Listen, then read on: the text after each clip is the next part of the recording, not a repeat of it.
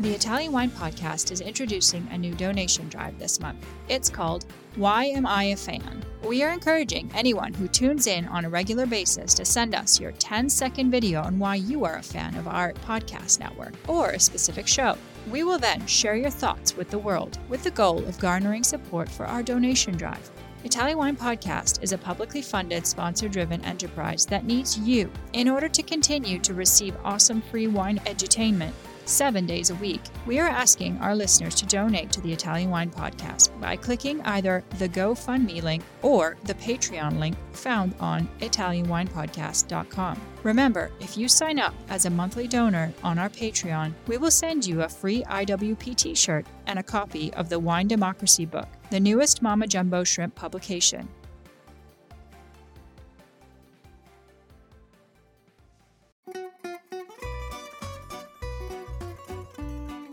Welcome to Wine, Food and Travel with me, Mark Millen, on Italian Wine Podcast. Listen in as we journey to some of Italy's most beautiful places in the company of those who know them best, the families who grow grapes and make fabulous wines. Through their stories, we will learn not just about their wines, but also about their ways of life, the local and regional foods and specialities that pair naturally with their wines, and the most beautiful places to visit. We have a wonderful journey of discovery ahead of us, and I hope you will join me.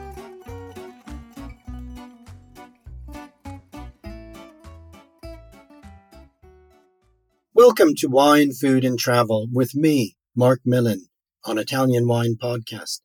Today we travel to Tuscany, to the heart of the Chianti Classico, to visit an historic and prestigious wine estate, Castello di Fonterutoli, and to meet my guest, Francesco Mazzei, whose family have been here for many, many generations, since 1435, in fact.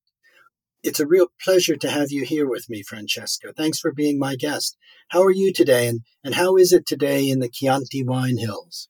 Well, first of all, good morning, Mark. Uh, I'm doing well, and I'm in um, Fonterutoli, next to Castellina, with a sunny day.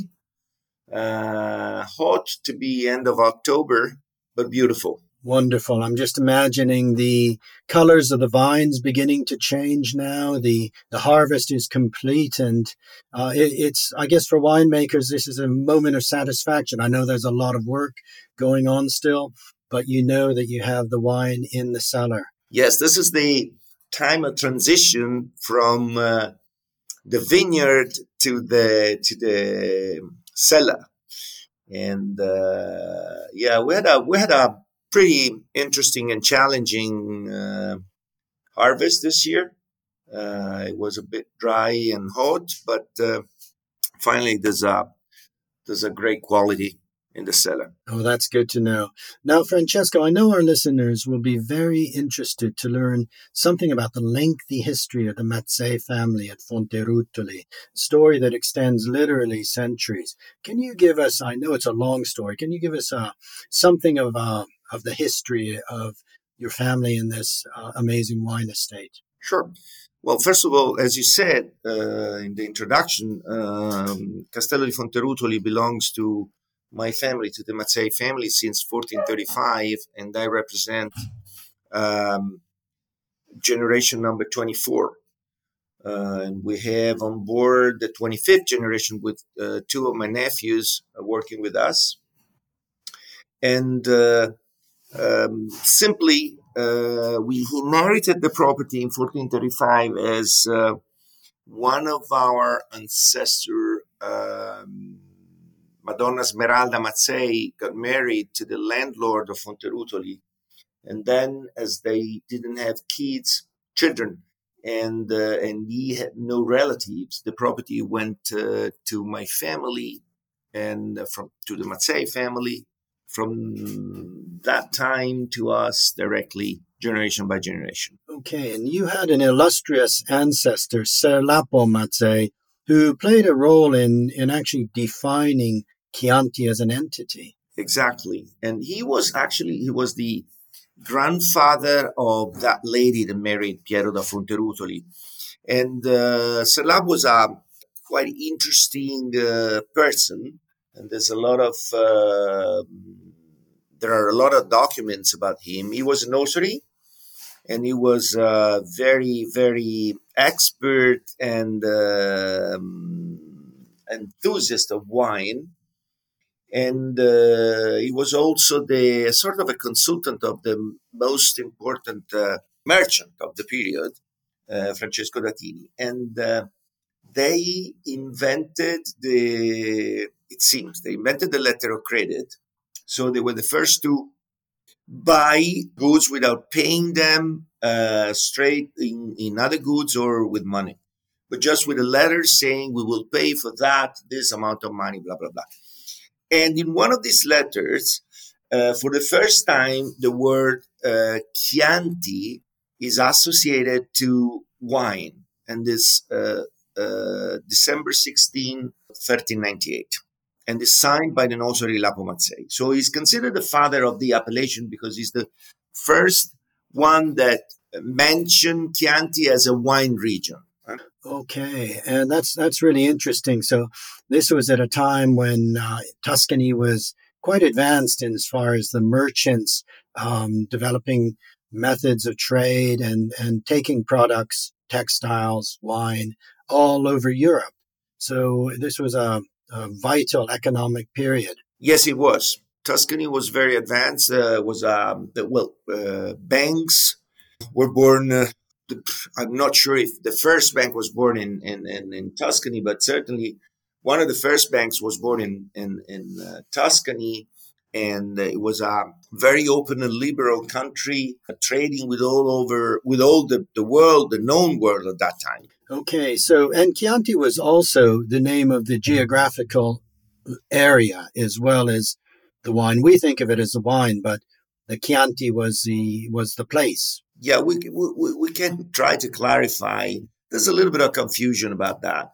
Um, Chianti is definitely a geographic area between uh, south of Florence and north of, of, of Siena. So the hills between between Florence and Siena and which is the region where nowadays the Chianti Classico is produced. So it's the original Chianti. Then, for some reasons, there was uh, a decision by the government in uh, early uh, 1900s to let people produce a, a Chianti wine outside of the Chianti as a typology. That's why there's a little bit of confusion. But the Chianti is the original area, and that it's where the Chianti Classico is produced. Nothing to do with the, the normal Chianti. Yes, that is important for our listeners to understand because it can be confusing. The eight subregions and uh, the Chianti quality pyramid. Can we perhaps talk a little bit about that before we move on to your wines? Um, the Chianti, Chianti Classico, etc. Sure. Uh, first of all, um, Generally, the Chianti Classico can be recognized by the fact that it carries a, a black rooster uh, as a, as a um, symbol of the of the Chianti Classico. Uh, and as I said, it's Chianti Classico is the one that is produced in the original area of the Chianti, which has an, uh, nothing to do with uh, with the normal Chianti, not Classico. Uh, there are different rules uh, by law and uh, and by by the whole world, the Chianti is recognized to be uh, of a higher level.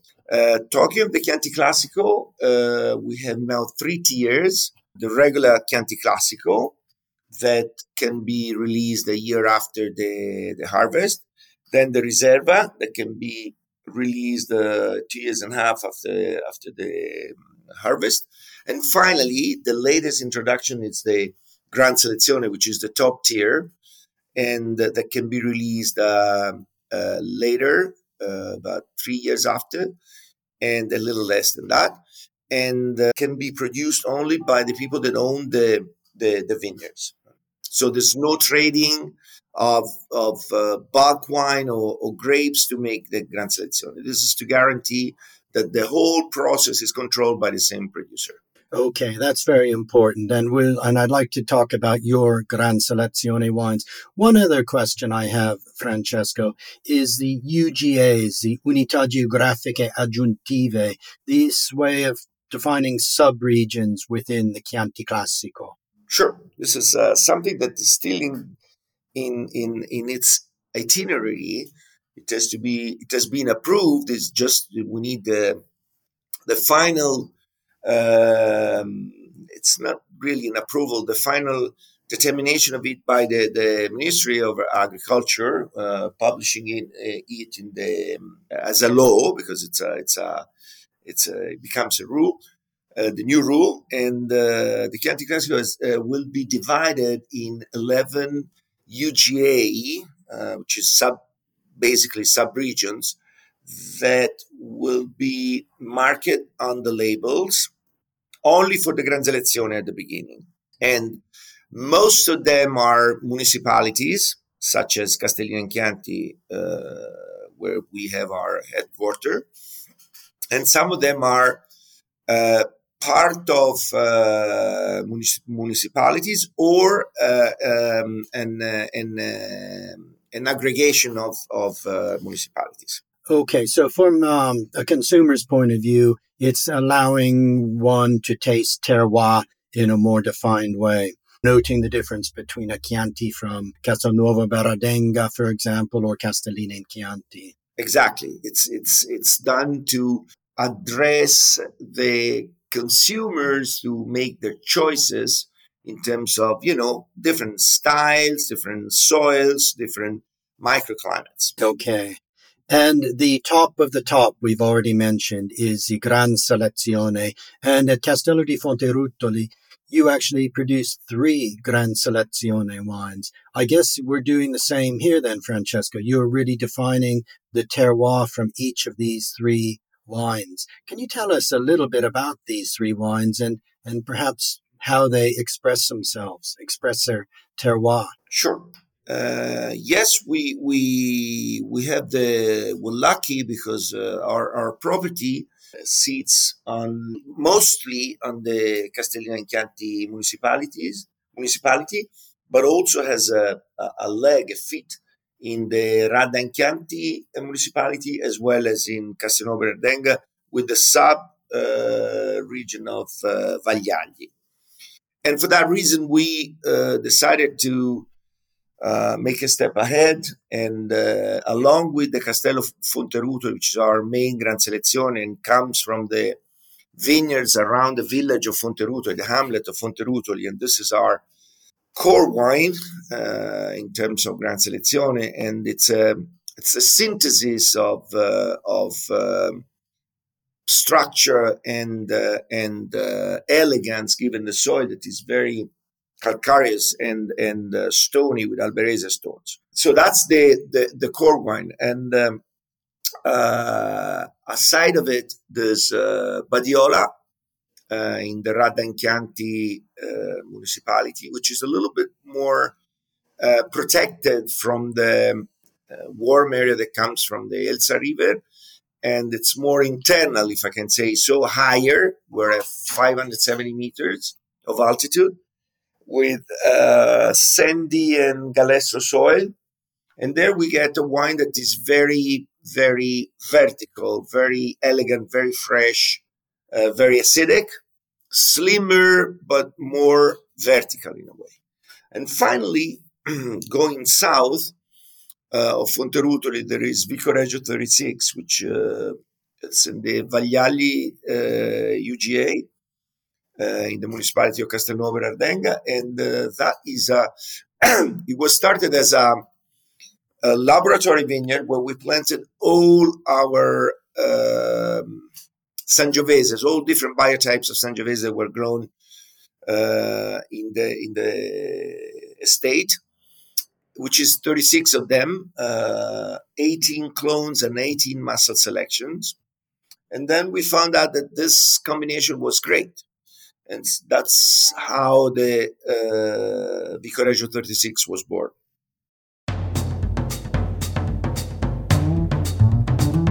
Italian Wine Podcast. If you think you love wine as much as we do, then give us a like and a follow anywhere you get your pods.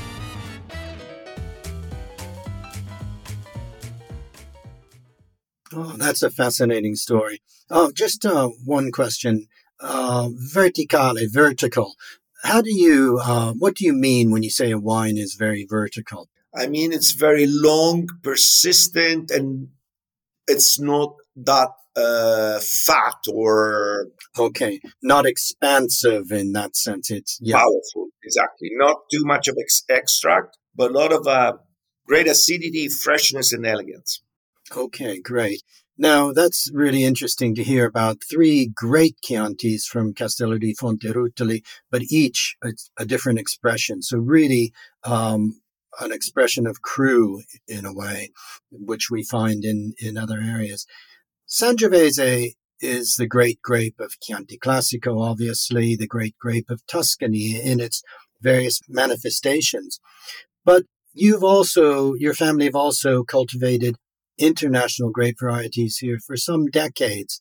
Um, and I'm thinking back to the time of the 70s and 80s when the so called super Tuscan wines were born. You helped to define what a super Tuscan is.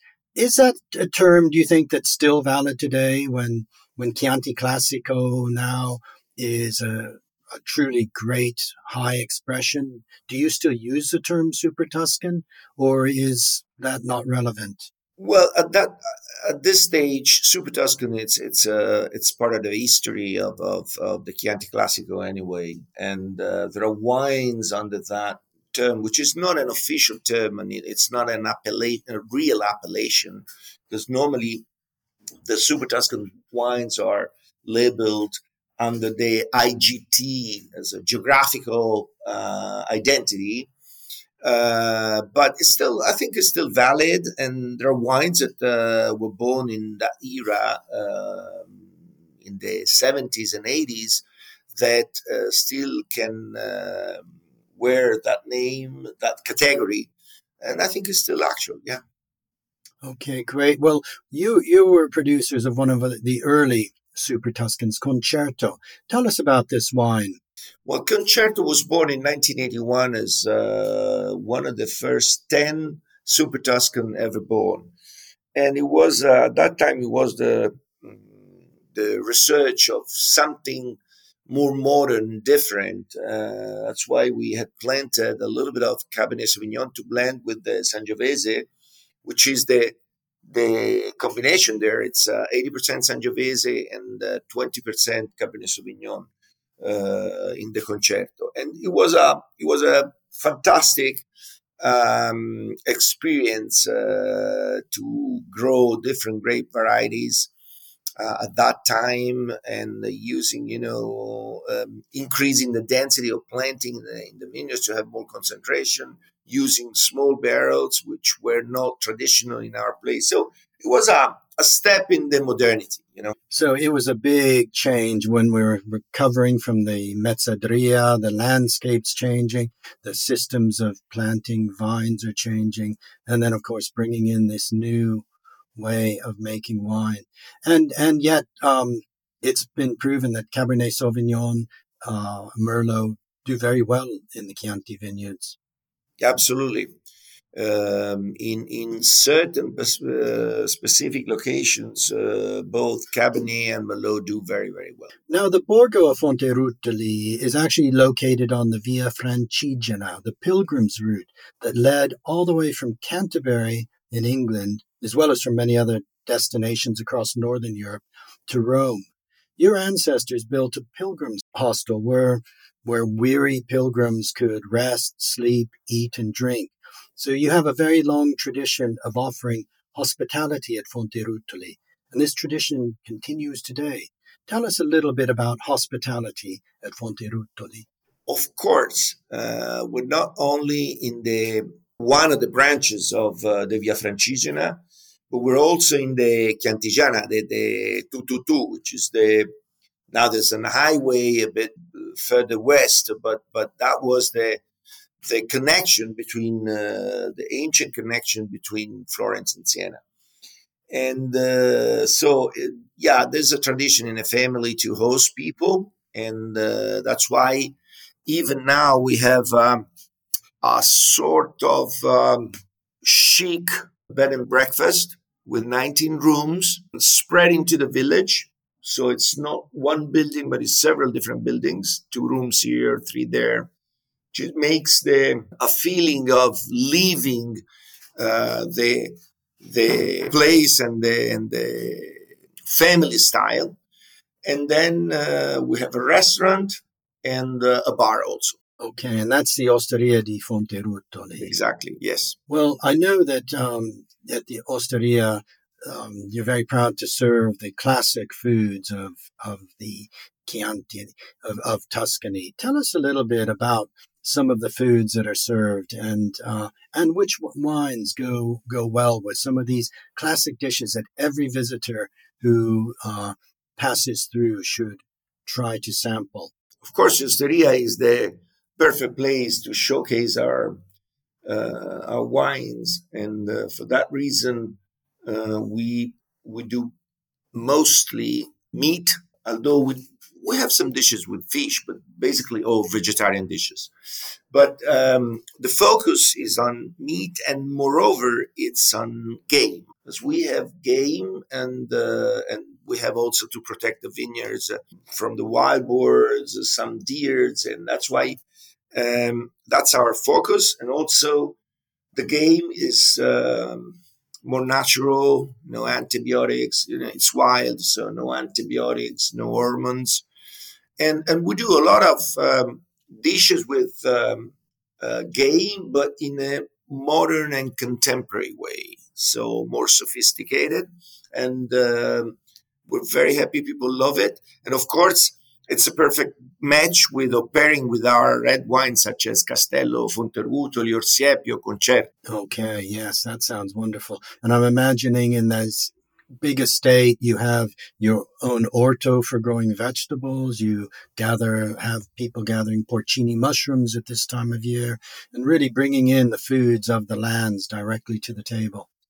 Yeah, we're very lucky because uh, it's not only the place of uh, vineyards and uh, olive trees, but of, as you said, uh, in the last few weeks, uh, it was incredible the, the quantity of porcini mushrooms we got. And it's also a rather nice place for truffles. It's not the best place, but there are truffles too. And uh, so the nice thing is to have the the opportunity to buy stuff from from the territory uh, without going too far and and and uh, you know cook our, our dishes with those those goods. Okay, and I imagine you make your own estate all your olio extravergine d'oliva. Yes, we do. We do mainly at Fonterutoli, but also in the other estates. We so we have a range of olive oils from our three estates, and but the main one, and the, in my opinion, even the best one, is the one from Castello di Fonterutoli. Okay, and one other final wine to discuss is your Vinsanto. Uh, actually, Vinsanto is something which is still in in uh, in our projects, but uh, it has uh, it has it hasn't been developed at the moment. Okay, so you'll go back to that tradition. Yes. Well, Francesco, it's been a real pleasure learning about your family, its long and illustrious history, and about the traditional yet modern wines you're producing today, especially the Gran Selezione Castello di Fonterutoli, uh, and how they express the various parts of this extensive estate. Uh, thank you so much for being my guest, and I look forward to meeting you soon and to visiting Castello di Fonte Rutoli again myself. Grazie. Thank you, Mark. It has been a pleasure, and uh, for everybody, Castello di Fonterutoli is open for a visit uh, all year round. I'm sure many of our listeners will be will be trying to find a way to visit you. Thank you once again. Super. Thank you and have a nice day. You too. Bye bye. We hope you enjoyed today's episode of Wine, Food and Travel with me, Mark Millen, on Italian Wine Podcast. Please remember to like, share, and subscribe right here or wherever you get your pods. Likewise, you can visit us at ItalianWinePodcast.com. Until next time, chin chin.